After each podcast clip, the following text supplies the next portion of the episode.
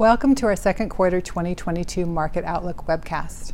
I'm Jody King, Director of Wealth Planning at Fiduciary Trust. I hope you and your family are doing well despite the challenges of the current environment.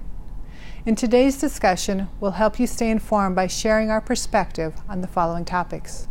First, the current overall outlook for the economy and corporate earnings. Second, how the tragic war in Ukraine may continue to impact the economy and markets.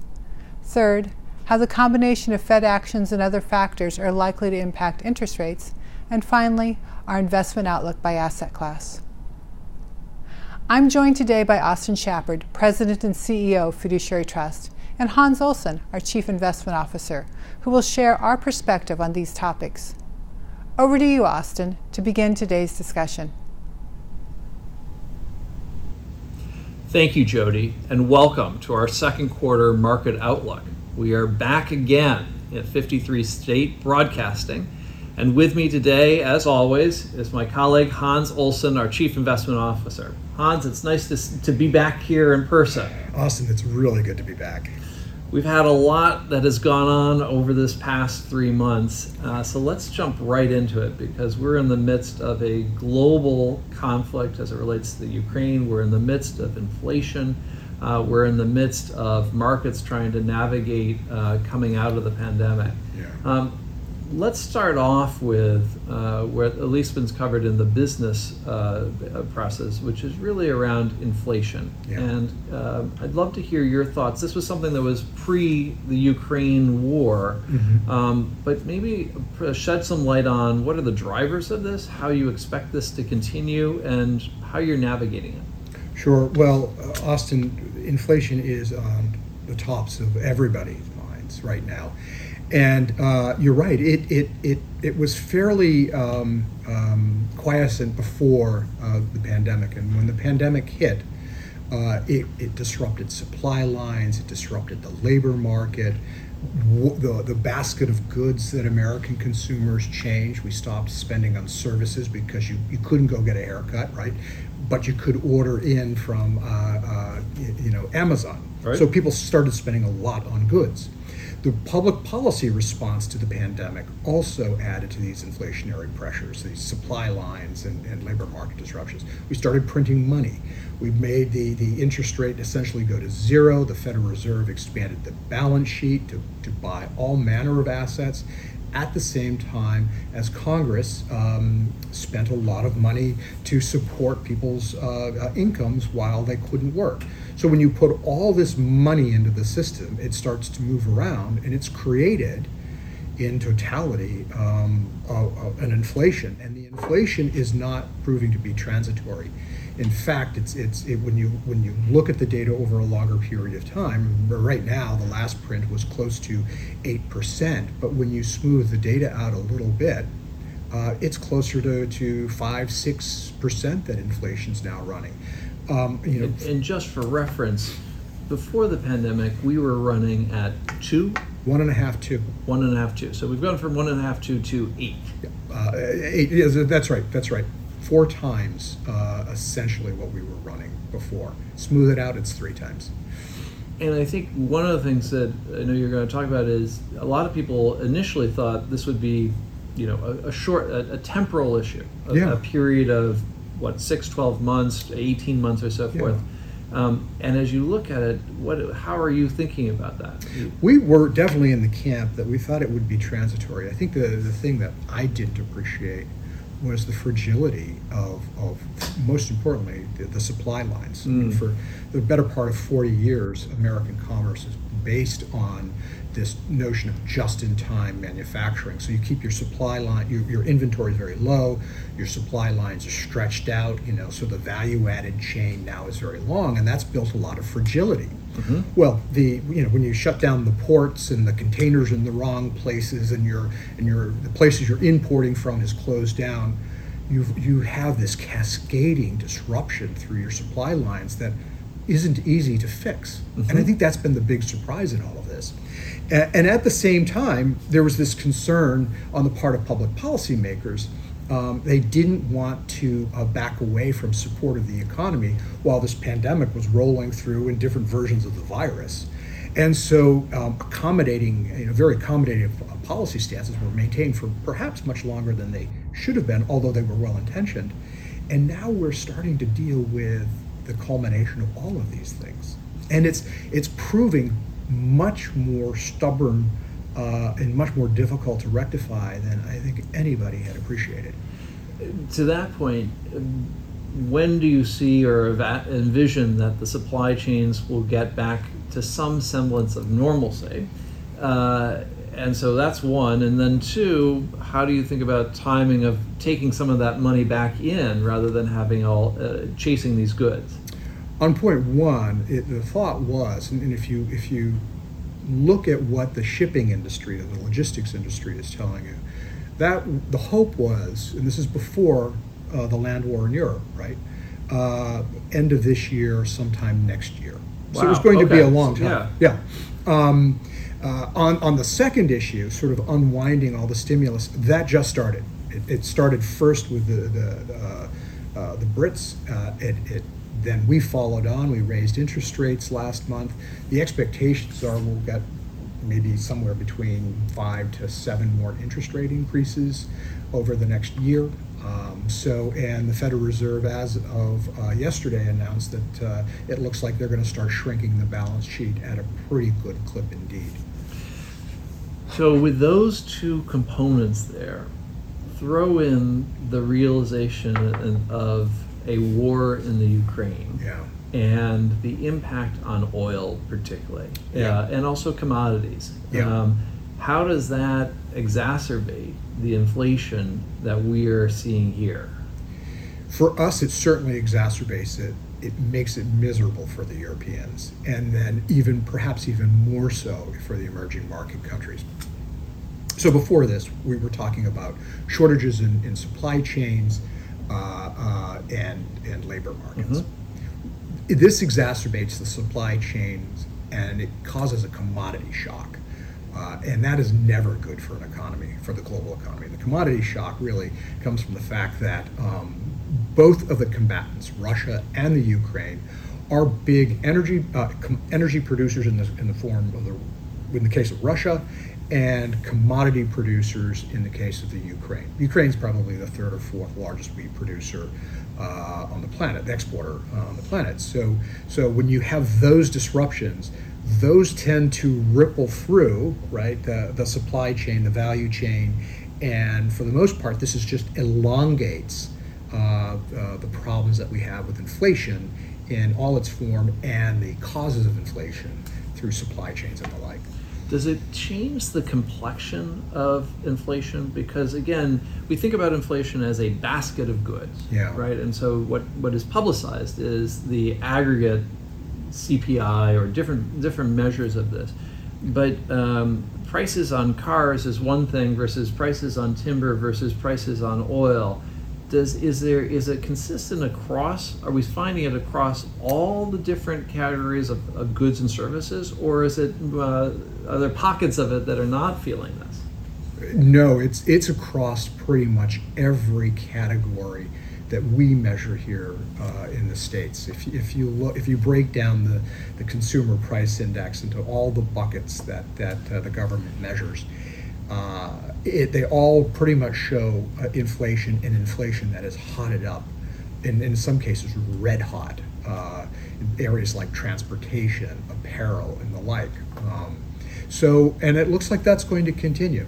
And, and uh, I guess the other aspect about inflation, which I know you're going to talk on, is how inflation influences um, the labor market yeah. and hourly wage, wages. Because right. my guess is you're going to say that uh, if the price of bread is going up, you need to be paid more, and that then b- builds upon itself. Is that how do you think about the labor market within inflation? Yeah, and so this gets to the whole idea of expectations. When you have an inflationary environment, the worry is that people start to build higher prices into their expectation of what they need to get paid. Mm-hmm. And we're already in a short labor market, so there a short, you know, a shortage of workers um, because there's roughly I two plus workers for every um, jobs seeking a worker right now. I mean, these are so. Wait, let's say that again. There's there's two. There's two two and a half jobs looking for someone to fill them. So Wow. if you look at the number of unemployed people versus the number of jobs looking for people,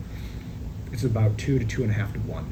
And what is, uh, and is that coming back to, I think we've talked about at times, uh, different in skill sets, difference in geographies, why uh, over a long period of time that finds an equilibrium, and obviously price also factors into that. Yeah, what's interesting about this, Austin, is that we are now right. The labor market was pretty tight prior to the pandemic. hmm We're back to that level of tightness, but the mix has changed because some people have left the labor market, um, and because they've left the labor market, it creates it exacerbates sort of tho- those shortages that we've had and makes them you know it makes it more enduring. This is where it comes back to inflation. When you're in a low inflationary environment, in, and when inflation pops up in one part of our landscape, it's kind of easy to to um, dismiss because it, it'll correct. It's, it's it's temporal, as you would say. But when you get into an environment where there's a lot of inflation, like where we are right now, both in labor and you know the price of labor and the price of material that goes into things, when you get these these spikes in different areas, it builds a, a, an inflation mentality that you start to expect more of it. So it's harder to dismiss because it's so prevalent in what you see and what you Mhm. experience. And I think that's kind of where we are. We're at this moment where it's really important that these inflationary expect- inflationary expectations do not take hold. This is where the central bank comes in, uh, because if they do take hold, there tends to be this reinforcing mechanism that That accelerates it even further. Exactly. So you you know this is where you hear these echoes of the 1970s and, and such. So, so what is what is the monetary policy that that is underway, and how do you think how do you envision that playing out? yeah, well, that is the question. So the first thing that's happening is the, the, they're they're not printing. They're not out. You know, the Federal Reserve, the central bank, uh, is not uh, out in markets anymore, um, actively purchasing securities to keep um, uh, to force money into the system. Mhm. Uh, at the same time, uh, they've started to raise interest rates, and it looks like they might be raising interest rates at a much faster rate to try to um, um, um, get hold of these, the, you know, the, the inflationary pressures. And, and then what they're likely to do, likely to do, is to come back and start to sell securities uh, out of their um, uh, What they of their hold. holdings, right, in order to um, take some liquidity out of the system. And by taking liquidity out of the system, you're taking money out. Mhm. And therefore, inf- because inflation is a monetary phenomenon, it's a problem with money chasing things. If you start to take that out, hopefully the, uh, these, some of these inflationary pressures abate. But I think you would tell us that this doesn't happen overnight. No, and it's incomplete too. I mean, it's it's a struggle. The last time America had to deal with something like this was in the late 1970s, and and and and, and quite frankly, the central bank struggled with it for a number of years. Just as they struggled with low inflation, uh, they're going to be struggling with high inflation. Not easily solved. And I guess, uh, unlike those periods, the late 70s, correct me wrong, we're starting, and we've talked about this in the past, from a negative real interest rate uh, beginning, correct? Uh, negative real interest rates that we haven't seen, uh, you know, in modern times. So let's take a moment. Explain to me again uh, negative real interest rates because Yeah. again it, it, it factors all together. But I want to understand the math of what does it mean when we have negative real interest rates. So negative real interest rates essentially is you, you take the interest rate. So for example, if you look at your uh, a money market fund right now, you might be earning all of 0.3% on it. Okay. You subtract the inflation rate from that zero, which is 8%, right? And the real interest rate that you're getting on that, Is a negative eight or negative seven. Yeah, seven negative percent. seven. So my buying power, yeah, the buying power that I have in a negative real interest rate environment is deteriorating every year. yeah, your cash is, is, is, is dropping. So starting where we are, which is again a noticeable negative real interest rate, is that concerning um, as the Fed starts to take this action? Or is that something that will address it and bring us back into more traditional um, uh, positive uh, real interest rates. Well, the hope uh, and, and, sort of the traditional um, way of looking at it was that by by um, raising the price of money, by trying to take some liquidity out of the system, uh, in effect, kind of destroying money, if you will, um, that it'll reduce some of these inflationary pressures. Um, that's the hope. Mm-hmm. Um, there are likely going to be unintended consequences of that, right? So it might cause some funding crises in different parts of the financial landscape.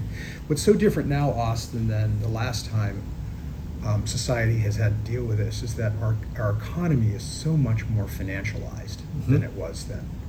Um, um, you know, the, just the v- number of different ways that money moves around and it can be invested in the system ETFs didn't exist in, in 1979. The mutual fund industry was nowhere near the size it is right now. Hedge funds, private equity, a fraction, you know, of, of, of, of what they are now. And most people didn't even know about.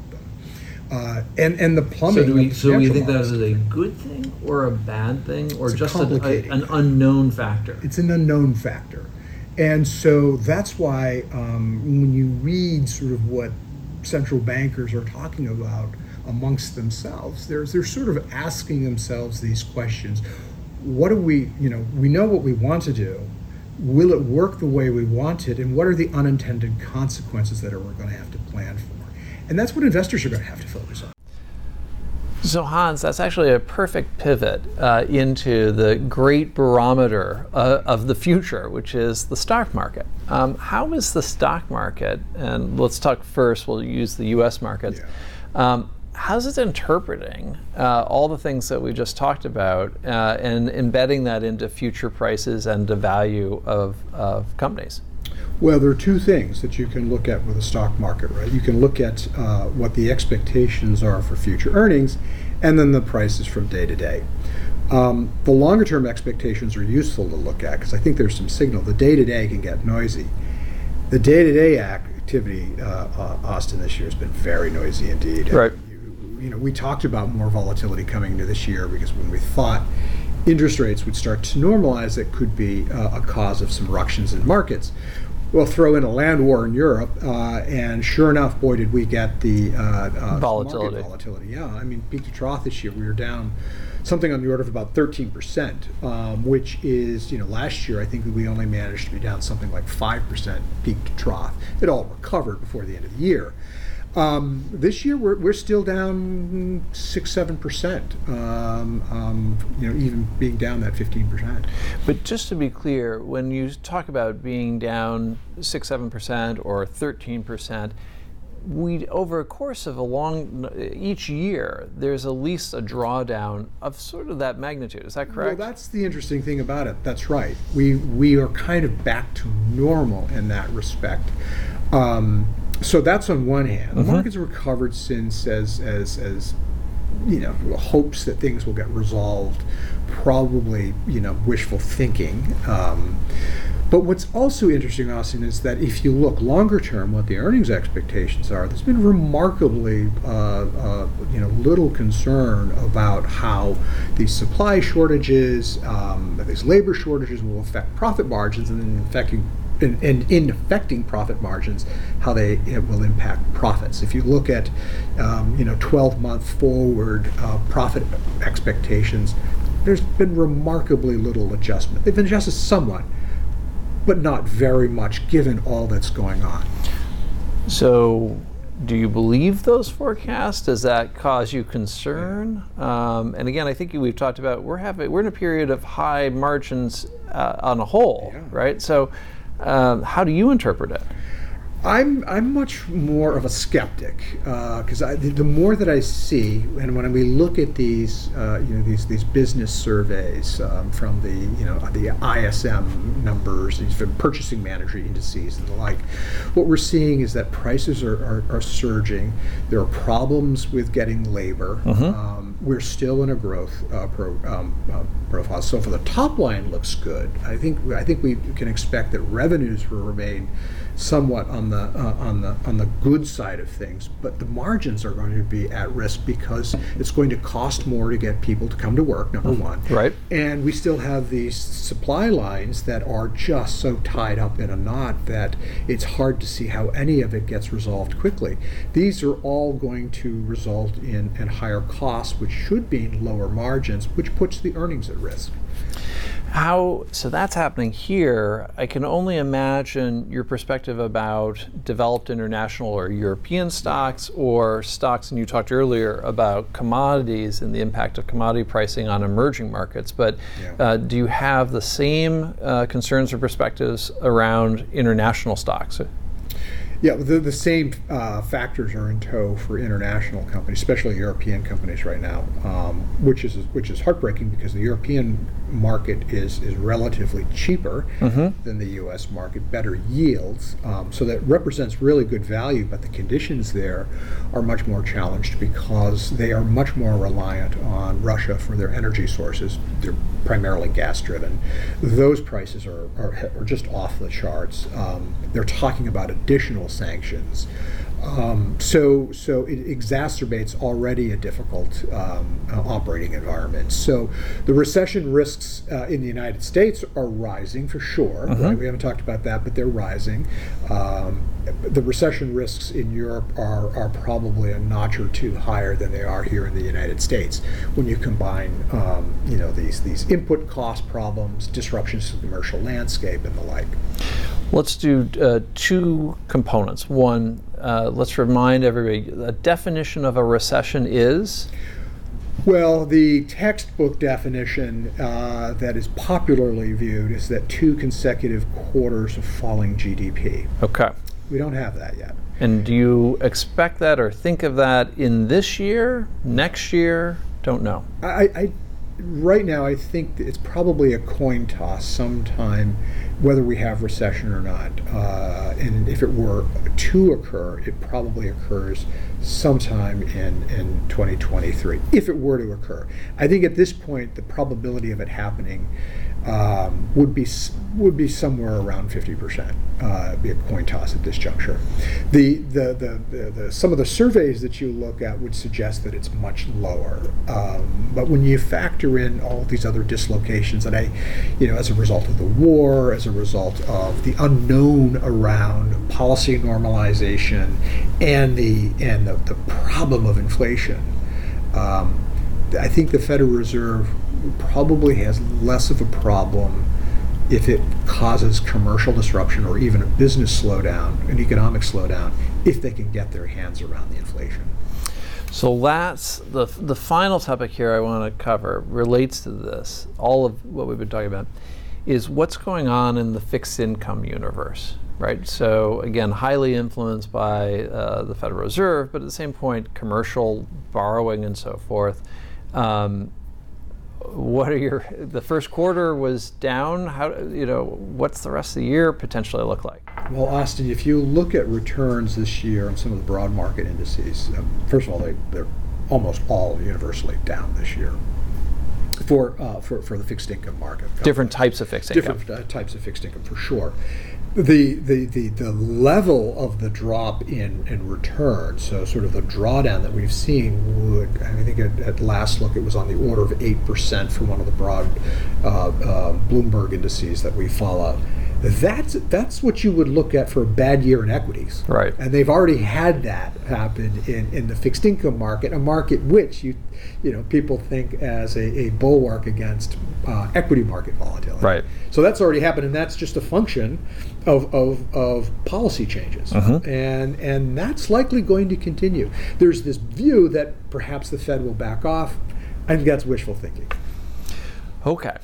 So we have a lot of different moving pieces. Uh, and a lot of these, I think you're articulating, are going to more materialize during the course of the year and potentially at the back end of the year and beginning of next year.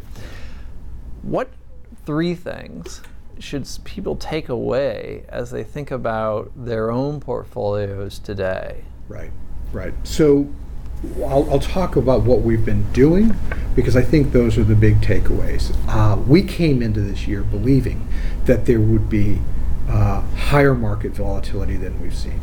Check, past, check. Right? we have that. We had that, right? And we've and had we, it we will reasons, continue. Yeah. Uh, for the reasons I think, and other reasons, uh, uh, has manifested that that uh, that volatility. Um, that volatility is going to create some opportunities, and uh-huh. so in the first quarter, we raised cash in in our Beacon portfolios uh-huh. um, in preparation for some opportunities that are going to come down the pike as a result of both the war and as a result of policy normalization. So people have to be one sort of settle into this notion that the next uh, 12 to 18 months going to be a pretty volatile time in markets, and it's it's going to be different from what they've seen in the past. And the volatility is going to be driven by different things than they've seen in the past. That's number one. Number two, this presents some opportunities. Um, it presents opportunities, for example, in commodities, energy uh-huh. specifically, uh-huh. markets that are much more tied to the production of that, um, like, like Canada and the like. And in the fixed income complex, at some point, there will be some very nice opportunities for us to take advantage of, as we did back in March of 2020 during the, yes. the pandemic. We yep. did that. So we're prepping ourselves for um, uh, these things when they come along. My guess would be that we'll see some really nice opportunities in the high yield market, the investment grade corporate bond market, uh-huh. uh, when we get further down interest rate increases, when we get another uh, bout of market volatility here in the United States. I think we'll get a great opportunity to be t- putting in, uh, uh, getting exposure to sectors, sort of the average stock, if you will, right? Yep. Rather than the market cap, ultra large tech yeah. company, maybe it's the energy company, the material company, the industrial company, um, oil services company. So these are sectors of the market we think that probably are going to give us a nice opportunity to to to, to uh, buy at some attractive prices, and this is all to come. So point is is that don't don't get too rattled by the market volatility. It's a cost that one has to bear in order to get the return that will follow. Very well said. Um, any final, I guess, anything that you think that we will be surprised at? So my final question for today is: is what what are you going to be surprised at? And last time you talked about the surprise of crypto not uh, coming through. Um, I'm curious if you have any other surprises. Yeah, I think when we gold, talked, it was, it was gold, the dogs that didn't bark last yeah. year, right? When we had this lift in inflation, was crypto and gold, right? And Austin, the first three months of this year, the case for those, if you bought the idea of what they represent, right, this sort of uber money that is sits outside of the traditional thing that will hold value, and and and should ca- catch amazing bids in periods of disruption. A land war in Europe and these things are you know if, if you would bought, think you would think that would be the case it would be the case and that gold would be at five thousand dollars or four thousand dollars and in bitcoin as they were saying oh it's going to be a hundred thousand dollars a coin the answer is that neither of them have done that and um, um, so i just think that's very revealing um, we will see we'll see well, excellent. Well, thank you, Hans, uh, for uh, this update. Um, and thank you for joining us. Uh, we'll look forward to getting together in three months for our third quarter, um, which, again, I think, given all that's going on in the world, uh, will be a, a, very active and, as Hans articulated, volatile period. Uh, but appreciate that. I'd also like to express appreciation to our audience for joining. We hope that you found the discussion useful. We are experiencing an uncertain time in the economy and markets. At Fiduciary Trust, we have extensive wealth planning, investment, trust, tax, and other expertise to help our clients navigate through it and achieve their goals. I encourage you to access some of our knowledge through insights on our website at fidtrustco.com, as well as through reaching out to a fiduciary trust officer if we can be of assistance. If you don't have a fiduciary trust officer, please contact John Morey, our head of client service, who can assist you. He can be reached at 617 292 6799 or Morey at fiduciary trust.com. Thanks again for joining. We wish you and your family health and well being. The opinions expressed in this material are as of the date issued and subject to change at any time. The materials discuss general market conditions and trends and should not be construed as investment advice. Any reference to specific securities are for illustrative purposes only and are not intended to be and should not be interpreted as recommendations to purchase or sell such securities. Nothing contained herein is intended to constitute investment, legal, tax, or accounting advice, and viewers should discuss any proposed arrangement or transaction with their investment, legal, or tax advisors. Copyright 2022 Fiduciary Trust Company.